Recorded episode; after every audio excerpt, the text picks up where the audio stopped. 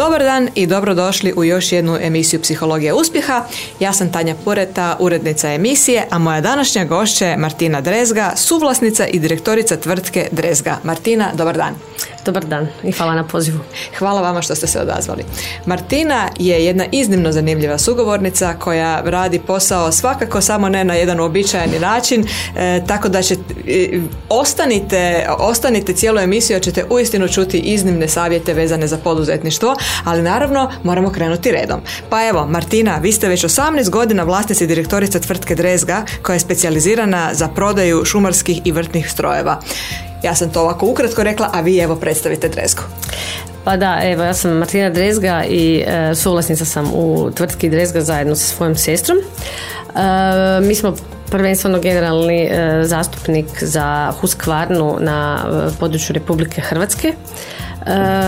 Imamo još neke brendove koje uvozimo i Husqvarna je švedski brend koji proizvodi proizvode za održavanje šume, parka i vrta, ne, tako da to je to od motorne pile pa do kosilice i svega nečega. Kako je uopće došlo do toga? Pa mi jesmo zapravo obiteljski naslijeđena firma, mislim naslijeđena, hoću reći, tu smo krenule i čitav život sam ja i moja sestra povezani sa motornom pilom jer naš otac je još u bivšoj Jugoslaviji radio sa švedskim tim brendovima koji proizvode motorne pile i motorna pila je nekako sastavni dio našeg života, kao što je nekome klavir, tako je nama motorna pila i to mi je nekako najprirodniji proizvod, kao normalno, to je to, kao kako živiš bez motorne pile. I možeš reći da se život dijeli na razdoblje prije motorne pile i poslije motorne pile, s obzirom na to što je sve motorna pila napravila. Da, pa je, stvarno je, ona je bila veliki okidač za neku promjenu cijelog tog šumarskog poslovanja i gospodarenja. Tako da 90-ta, mislim, svi znamo što se dešavalo ovdje, tako se nekako desila i prilika mom ocu da krene sa zastupstvom tada Jonsereda, to je jedan drugi švedski brend koji je proizvodio te isto takve proizvode i krenuo u poduzetništvo koje, ja bih rekla, svako drugo poduzetništvo iz 91. Desilo se, ja bih rekla. To je jednostavno tako se dešavalo tada. Kome su se otvarale vrata i prilike je kretao u to i baš je klasična priča, iz ničega. Mama je rekla, ok, ja ostajem raditi u gradskoj firmi, idemo jednu plaću, a idem, pa tata nek krene, pa ćemo nekak, ne. A u to vrijeme moja sestra taman studira, ja u srednja škola. Mislim, vjerujem da im nije bilo baš jednostavno za taj početak, ne. Bez nekih financija iće, krećeš iz nule, ne. Tako da, to je bio početak, a onda smo, sestra je vrlo brzo se uključila jer je bila studentica, ne, ja sam još bila u srednjoj školi, iako ja kad si u obiteljskoj firmi onda jednostavno to postane dio tebe, htio ili ne htio, kako god, bar pomažeš gdje god treba, od čišćenja do voženja robe i šta god treba. I onda smo nekako preuzele direktorske pozicije u toj firmi. I u jednom trenutku smo napravili ono što je možda netipično za Hrvatsku, ja bih rekla uopće za ovaj dio Europe, a to je da smo otkupili biznis od svog oca. E sad, to je nešto što se ljudi vrlo često jako začude, a nama je to bilo jedino nekako prirodno i zdravorazumski za napraviti. Imali smo u potpunosti ideju šta se može s tom firmom napraviti i šta ona može biti u nekoj budućnosti. A tata je bio, ja bih rekla, taj poduzetnik iz 90-ih kojim se to sve skupa desilo i koji, ja mislim, kad je bio mali sigurno nije mislio da će biti poduzetnik, ne? A kamoli razmišljati o organizaciji i svemu. Naravno da njemu to bilo super kad se to dešavalo i on je volio raditi u prodaju i taj cijeli dio, ali u jednom trenutku organizacija dođe na onu točku kad se treba početi baviti organizacijom i nastaviti ju razvijati nju kao takvu, a ne baviti se prodajom, ne znam, motorne pile. Mislim da mu to baš nije bilo ni zanimljivo, niti inspirativno. Tako da nekako, ja bih rekla da čak to, ja to znam nazvat malo i onak mračna doba firme, jer on je vlasnik koji zapravo nije siguran šta bi htio, a nas dvije direktorice sa dobrim idejama, ali si zapravo zavezanih ruku, to nije tvoje, ne, i nikad nismo imali taj stav da je to naše, to je bilo njegovo i njegovo je bilo pravo da s tim radiš šta god hoće. I onda smo mi došli sa ponudom da bi mi to otkupile i... Jeste mu i predočili tu viziju? Pa jesmo, da, jesmo. Pa mislim da im vjerojatno misle da smo malo lude, ali dobro. Ali mu se... njemu je tad to već postalo teret, bi ja rekla, i negdje tu vjerojatno vidio i neki možda spas i rasterećenje za sebe. I ono što ja mogu reći kao naše iskustvo, a to je da nakon toga stvarno su odnosi postali puno čišći, i pogotovo ljudi koji i jesu u obiteljskim firmama znaju koliko je to kompleksno i koliko je to zapravo zahtjevno. Nakon toga smo stvarno postali, mi smo kćeri, oni su mama i tata, i nedjeljom za ručkom pričamo o cvijeću. I što mislim da je najljepši dio te cijele transformacije. A nas dvije smo došle sa nekom ponudom koju smo mi tad mogle dati. Dosta je bila dugoročna, da dugi niz godina, drugačije nismo mogle. Otišli kod javnog bilježnika, potpisali papire. Tata se složio s time. Sve složio, sve potpisali, zagrljeni i izašli van. I tad je krenulo, ja bih rekla, nova era. Nova era firme. Ko što sad, recimo, baš sam s kolegicom jučer pričala, mislim da dolazi opet neka nova era za firmu. Tad je bila ta jedna ključna točka, mislim da je sad ta isto nekakva doći ćemo mi ključna, do ove nove ključne točke, ali to su te ključne točke koje se dešavaju u organizaciji, ne? Da li se, evo sad me zanima, da li se tata imao potrebu, barem u početku, nekako miješati, ili je mogao odmah napraviti jedan čisti rez? Pa ne, napravio je on rez i distancu, i ja znam da njemu bilo jako teško, to je apsolutno istina, no ja uvijek kažem da je bio hrabar, negdje izrazito hrabar, da je to uspio napraviti, jer znam da to ne može baš svatko. Nije se petljao, baš nije.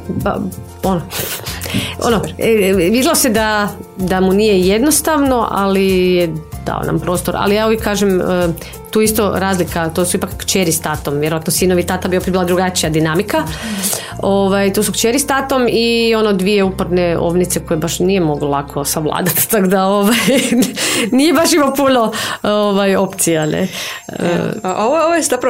Ovo je početak jedne sjajne priče u kojoj se vidi zapravo jedno fenomenalno odrastanje obitelji, gdje i tata uči pustiti, gdje vi učite hrabro preuzeti i ne znate u šta idete, ali evo, i ne slušate tatu uopće sa tim njegovim strahovima, da ste ga slušali vjerojatno ne bi išli u cijelu tu priču, i dapače jedna nevjerojatno zdrav način razvoja obiteljske tvrtke koji se danas iznimno rijetko uopće spominje i malo tko bi se odlučio na to, a ne može biti ljepše i bolje da vi na nedjeljnom ručku pričate o cvijeću, a ne o nekakvim kamenima spoticanja, jer i obiteljske odnose je teško reći, kamoli spojiti obiteljske i profesionalne, to je iznimno, to stvarno treba puno talenta.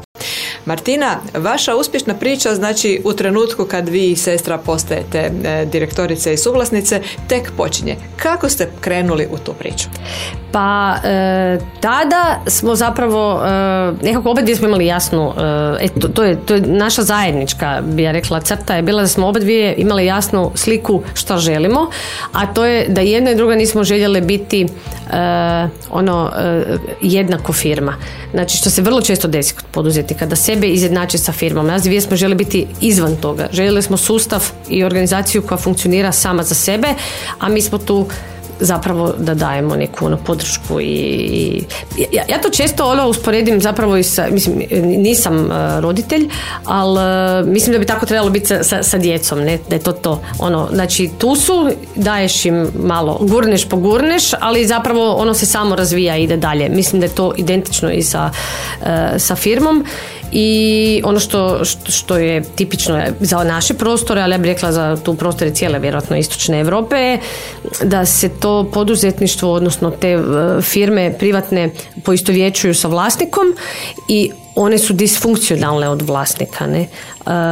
Što mislim da je potpunosti krivo, jer u krajnjem slučaju firma je pravna osoba i ona je nešto za sebe, ona nije ja. Ona je nešto drugo. Ona je osoba za sebe. Ona je osoba za sebe, baš tako. Ona je osoba za sebe koja treba razvoj i koja treba prostor da se širi i da ide samostalno naprijed. I ono što isto puno meni su postale dvije knjige koje su možda bile u pravom trenutku u mojim rukama, a to su životni ciklusi tvrtke, ne, koje svi zaborave, a to je stvarno tako i nikako drugačije li je. Jednostavno i tvrtka raste i ona ima svoje faze kroz koje ti moraš proći i ako ih pametno ishendlaš u tim momentima, ona stvarno zapravo ide dalje i razvija se dalje. Tako da naša ta zajednička vizija je bila da to postane jedna organizacija sama za sebe i tu smo znali da moramo krenuti ono od svega, od tih nekakvih temelja koji su potrebni da ona može dalje zapravo funkcionirati sama. Koji su to temelji? Pa prvo je ono što ja mislim najvažnije i što puno poduzetnika zaboravi i ja tu imam sreće jer moja suvlasnica, to jest moja sestra je ono financijaš u duši, ali ono samo takav i prve stvari koje smo mi stavili to je bilo posložiti financije i ono, bile su transparentne, bile su jasne, točno se znalo ono svaki trošak gdje ide, kome ide, gdje pripada i u to vrijeme pa to su neke 2000-te vjerovatno da, oni početci 2000-ih bilo je kao normalno u Hrvatskoj da se ne plaća, ne, to je kao to ja znam da bi svaki sastanak gdje bi ja došla bi mi neko rekao kakva mi je naplata. Pa ono, dobra. Mi smo tad već bili na 99%. Mislim, naravno da smo mi naučili svoje lekcije, jer smo i mi bili u tome da smo prihvatili to neplaćanje kao sastavni dio poslovanja, ali onda u jednom trenutku shvatiš, čekaj malo, onda čemu radiš ako je to tak, jak se to vrti u taj krug i rekli smo, ok, radit ćemo smanjiti, ali ćemo ono što napravimo bi imati naplaćeno. Tako da smo mi tu već prve te neke temelje postavili i nekakvih pravila poslovanja koje ste onda i prema svojim partnerima jednako tako rekli. I ko je htio tako raditi, radio s nama, ko nije, pa u redu, pa ne moramo se svi voljeti, ne moramo svi zajedno raditi. I tako da smo mi zapravo već rano imali naplatu kao 99%, ono, jer to je bilo normalno, mislim, ne možemo drugačiji ni raj. A kako zapravo dalje stvarati raj tako nemaš naplatu? Ne? Znači, ta nekako, to je osnova koja ti je potrebna. Nakon toga, naš posao je zapravo dosta kompleksan jer mi da bi mogli funkcionirati to su velike zalihe koje moramo imati, to su nisu samo zalihe strojeva, to su zalihe rezervnih dijelova, nekakvih vrlo starih strojeva a koje su ti frekventne. Mislim, baš je jako kompleksno, tako da je taj sljedeći korak je bio, ja bih rekla, onak temelji za dobro procesuiranje te cijele logistike, odnosno tog cijelog robno-materijalnog dijela poslovanja. Što nije jednostavan dio. Da, što stvarno nije jednostavan dio i šta opet bi ja rekla, većina ljudi krene odmah u prodaju i baca se ono srcem i dušom u prodaju i onda ta prodaja ti raste ko luda, a ti zapravo ono iza nemaš riješeno i onda zapravo kaskaš. Mi smo išli nekako suprotno, ne? Idemo rađe polako rast i možda nismo imali neke zavidne prodajne rezultate tada, ali smo postavljali temelje koji ti onda omogućuju da u budućnosti rasteš, ne? Ko je bio začetnik te ideje da se tako ide temeljito? Ma ja sam, koliko je moja sestra u tim financijama, ono, štreber, tak sam ja bila nekak štreber, ta neka disciplina, red. Kod mene je red, taj neki red mi je potreban. Neki red, samo da je red. Da je čisto, jasno i da je red. Pa dobro, pa je to i vi sestri bilo jednako. Da, pa je, samo ona nekako najviše vola financije. Da, red u financijama, vama je red u financijama i ostalom. Evo vidite, još malo smo razbili mitova o poduzetništvu. Jedan mit je da su nenaplaćena potraživanja nešto što je svakodnevica, drugi da je poslovanje, odnosno financije ne moraju biti čisti, da se može nešto plivati u mutnome i nešto dobiti. Međutim, evo vi uspijevate uz potpuno transparentne financije i jasna pravila fantastično poslovati. Dakle, očito je to bila dobitna kombinacija koju bi jednako tako i danas ponovili. Odnosno, ne bi se odrekli. Jel? Da, ne bi se odrekla. Ne, to je jedini meni mogući put. Da, kako se uopće može spavati u nekakvoj netransparentnosti, gomile podataka, pa to je... Pa to ja uvijek kažem, ja mirno se zaspim na večer. Divno. Evo, mislim da je to najbitnije, ne? Zar ne? Martina, vi ste sad već rekli da ste donijeli neke rizične odluke, tipa uopće preuzeti, pa otkupiti, pa krenuti rađe polagani rast nego brzi rast. Jedna od stvari je, dakle, i rekli ste da je jedna od važnih stvari bila da budete slobodni ili neovisni od vaše pravne osobe, tako da što više osamostaljujete. Kako ste to zapravo uspjeli? Naravno da to nije bio preko noći uspjeh. Što ste zapravo trebali napraviti da vaša tvrtka može raditi i mimo vas? Pa, znači, ono što je bio prvi korak, to je bilo postaviti procese. Ne? Mislim da bez procesa, to jest one financije to, ali to je mi onako najosnovnije, da tome ne treba ni pričati. Znači, procesi koji su morali biti vrlo čisti, vrlo jasni. I ono što ja znam, kad znam biti u nekim društvima, pa neko kaže, pa ti moraš propisati svaku sitnicu. Da, moraš propisati svaku sitnicu. Točka. Ono, uopće ne znam zašto to pričamo, to je tako. I što je veći broj ljudi, treba biti više toga propisano. Naravno, ne zakopati se u korporativna pravila koja onda su sama sebi svrha, ali stvari moraju biti čiste, jasne i onako jednostavno definirane zapravo. Da, ne? Svako ih može zapravo napraviti. Da napraviti da budu jasne i da se po tome funkcionira. Tako da su procesi bili sljedeći i onda ono što smo mi možda vrlo rano odlučili, a to je ulagati u digitalizaciju. Ne? To je kod nas bilo nekako isto jedna od vizija vrlo rana i te 2009. godine nam se počeo raspadati stari softver i znali smo da moramo uložiti u novi softver i to su ti neki ključni trenuci u kojima, ja bih rekla, možeš otvoriti vrata vrlo širom ili ih možeš samo malo odškrinut. Mi smo ih išli otvoriti širom jer smo išli na razne prezentacije, gledali softvere, uglavnom to su sve bili softveri slični onom kako smo imali, ali nekako i kolega i ja, a imam kolegu IT-evca koji je onak isto vizionar, samo takav i koji je nevjerovatan u razumijevanju procesa firme i to nekako zna pretočiti u softver, ne? I, to jest u arhitekturu softvera. I onda smo mi to pogledali sve i sve nam je bilo onako, pa dobro, ali kao vidiš da ti to neće donijeti ono što bi ti htio. I onda smo otišli na prezentaciju Microsofta Visiona, koji je zapravo bilo, nas dvoje kad smo išli na taj sastanak, smo rekli, a jesmo mi malo ludi, mislim, kaj mi ona neka mala firmica, tad smo stvarno bili još jako mali. Kao sad mi idemo tu nekakav na Vision gledati. Zapravo vrlo korporativni softver. I mi došli i naravno oba dvoje pali u nesvijest kao što on sve može i koje su tu sve mogućnosti i sad dolazi ponuda koja naravno, ali doslovce padaš u nesvijest za tada veličinu naše firme i onak mislim si, ne. Ali nekak iznutra ti nešto govori, ali to je pravi put, to trebamo ići, i sjećam se, to mi je bio jedan od najtežih ugovora za potpisati, ali stvarno, najriskantnijih, jer to je bio toliko veliki iznos za nas tada da si se stvarno pitao svaki dan da li si lud, da li je to sad ludo ili ne znam, ili si takav vizionar, a naravno ne vjeruješ da si vizionar jer kao niko te nije učio. I to je još jedna stvar koja se zapravo ne uči i koja zapravo tako fali, da stvarno ima ljudi koji se rode sa tim vizionarstvom, a to te, mislim, niko ti to ne govori da je to zapravo jedna dobra karakteristika koju treba vjerovat i sad, dak si kao, još smo se mi sprdavali kao, pa možda smo neki ludi vizionari, a zapravo si bio vizionar u tom trenutku. Ali ne lud. Ali ne lud. I ja sjećam, potpisala sam taj ugovor, to je najteže potpisan ugovor ikad. I znači u zadnji tren sestri govorim, pa smo mi normalne, pa to nama stvarno treba, pa možemo, i sad to je ta ona tanka linija, ne, mogli smo mi funkcionirati s nekim drugim softverom, ali mi ne bi danas bili tu di jesmo, mi stvarno ne bi danas bili tu di jesmo i nama se to pokazalo u roku od godinu dana. U roku od godinu dana su se počela vrata otvarati samo tako jer smo imali mogućnost da nam se otvore.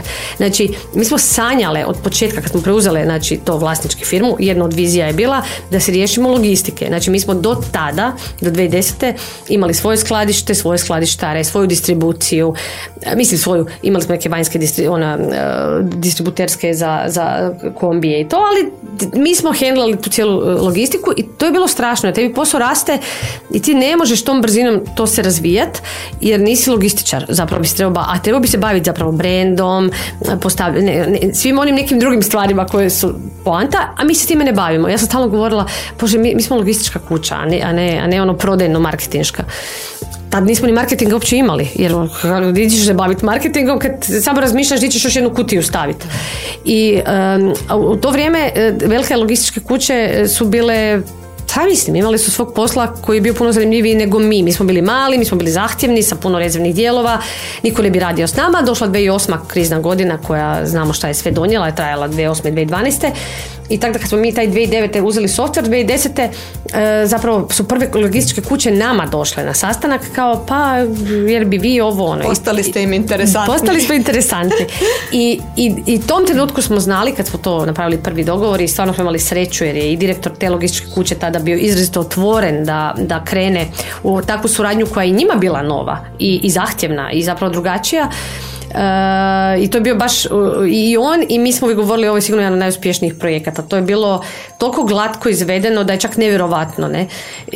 Ali ono što je bilo poanta da u tom trenutku, da nismo imali softver koji smo imali, mi ne bi to mogli napraviti. Znači, to su bila prva vrata otvorena. Ono, znači, nikad s onim bilo kojim drugim polurješenjem mi ne bi mogli to napraviti. Jer mi u isto to vrijeme, mi smo već na starom softveru razvijali kao web, mi to zovemo webshop, to uopće nije webshop, to kao nekakav portal između nas i naših partnera, jer smo se davno već odustali da nam budu narudžbe rađene klasično preko nekog sales repa, to uopće nismo, to ne dolazi u obzir, niti rekao mailom, telefonom, nego su oni već imali taj nekakav webshop tada.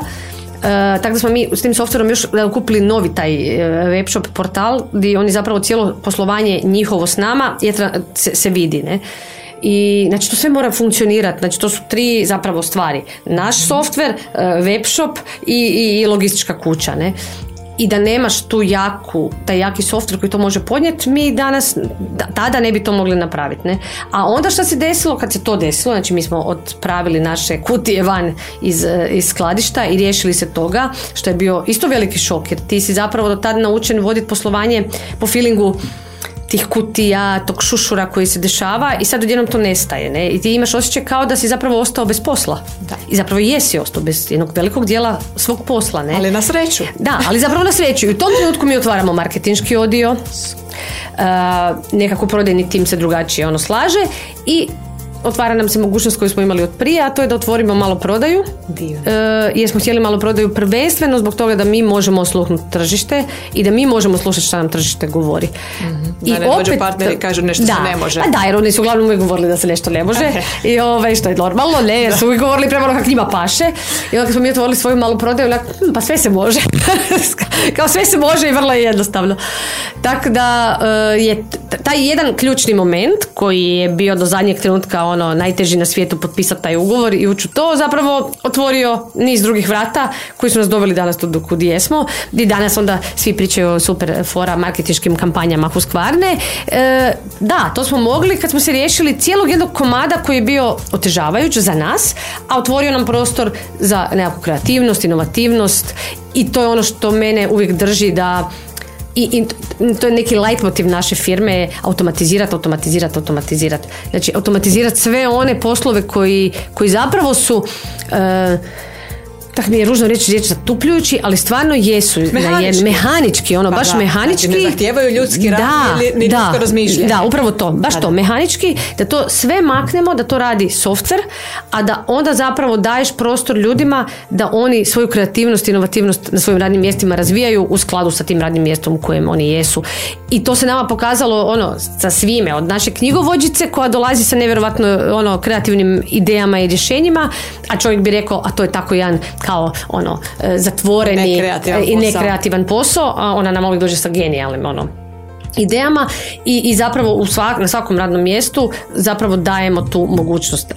Ali sad tu opet dolazi onaj moment ljudskih resursa koji ti možeš to sve i osposobiti, ali opet moraš dati vjetar u leđa ljudima da se počnu osjećati dobro da koriste to. Jer mi jesmo svi zastranjeni već školskim sustavom, bi ja rekla. Oprostite mi svi, ali imam svoje mišljenje o školskom sustavu. Ali hoću reći, školski sustav te već toliko zatvori da ti kad dobiješ ljude danas da ti rade, oni su sa jako puno ograničenja koje su nametnuti im od ranog djetinjstva. Ne?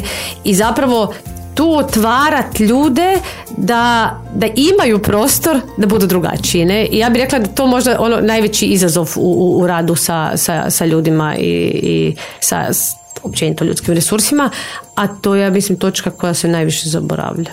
Dati im slobodu, da mogu, da imaju prostor biti kreativni, a onda im i pokazati da ta kreativnost jest u njima, samo je negdje obrazovnim sustavom negdje duboko zatomljena. Ja. Da. Ali dati im slobodu, ti možeš dati slobodu, a i on će i dalje neće usuditi. Znači, onda treba prepoznat kad kome treba neki vjetar u leđa, da li je to neki coaching, da li je to neka edukacija, negdje nešto što će ih izbaciti da prihvate da mogu biti puno otvoreni i nekako dozvoliti si zapravo, kreativni. Baš to, ali dozvoliti si, to je poanta je dozvoliti si.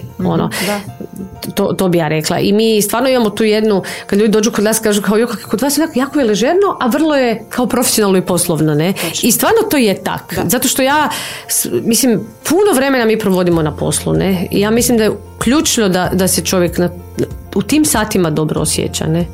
Recite, dakle, tu dolazimo, osim ove rizične odluke da bavite, znači, u tim rizičnim godinama jedan takav softver, zato što jednostavno osjećate da će vam otvoriti i da nećete moći dalje suštinski bez njega, bez obzira što to možda znači da u tom trenutku trebate i preživjeti. Znači, a bilo je baš preživjeti. Da, pa da, naravno, ali kriza, a vi idete u ekspanziju. Znači, fantastična još jedna lekcija za poduzetnike, kad je najveća kriza i investiraju u budućnost umjesto da se stisneš, skupiš zbog toga što to jest jedini pravi put da se onda dođe do toga.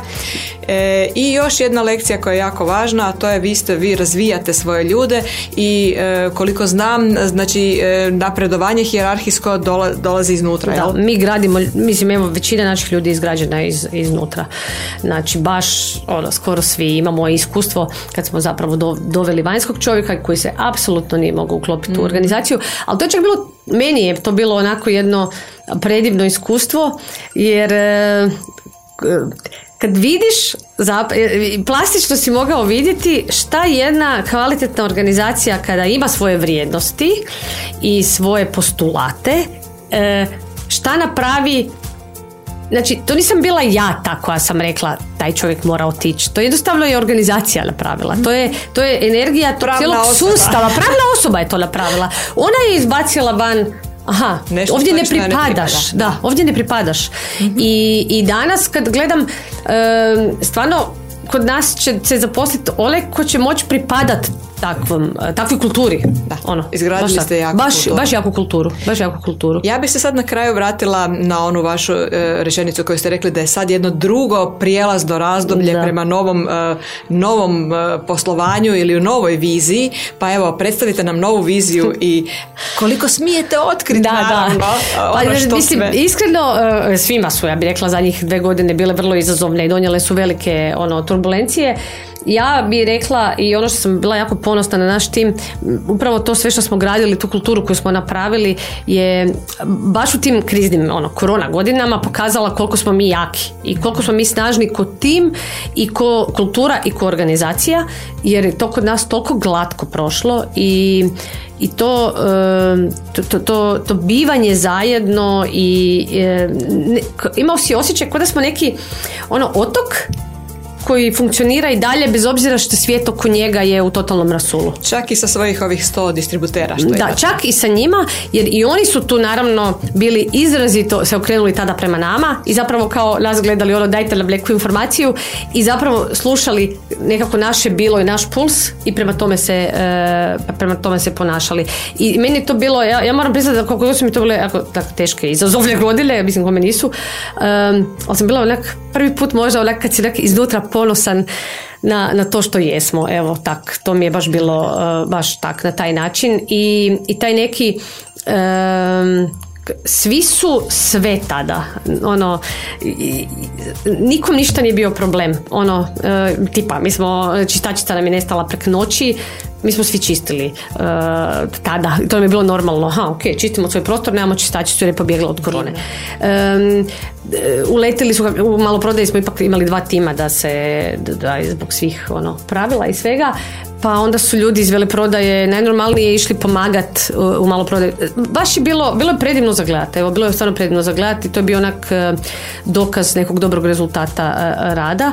Ali ono što ja moram naglasiti, tog sveg ne bi bilo bez jako puno ulaganja, ali ne samo financijskog ulaganja, nego stvarno ja bih rekla moje i sestrine, naravno i svakog mog pojedinca unutar našeg kolektiva, njegove vlastite energije u to da to bude tako. I emocije.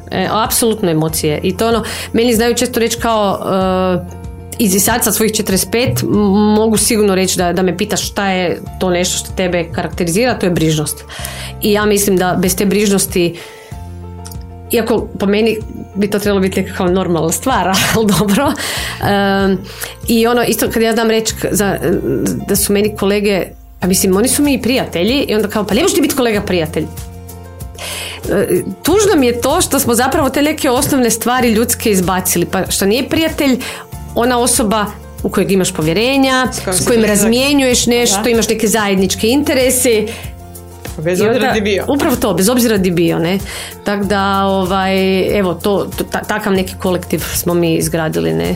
I kako ste sad tu kulturu, kako ste pretočili u novu viziju, kako zvuči vizija? Pa evo, za sad, ono što znam, sigurno da ćemo morati biti još fleksibilniji, bi ja rekla, pogotovo sa ljudskim resursima, to je ono što vidim kao... Uh-huh.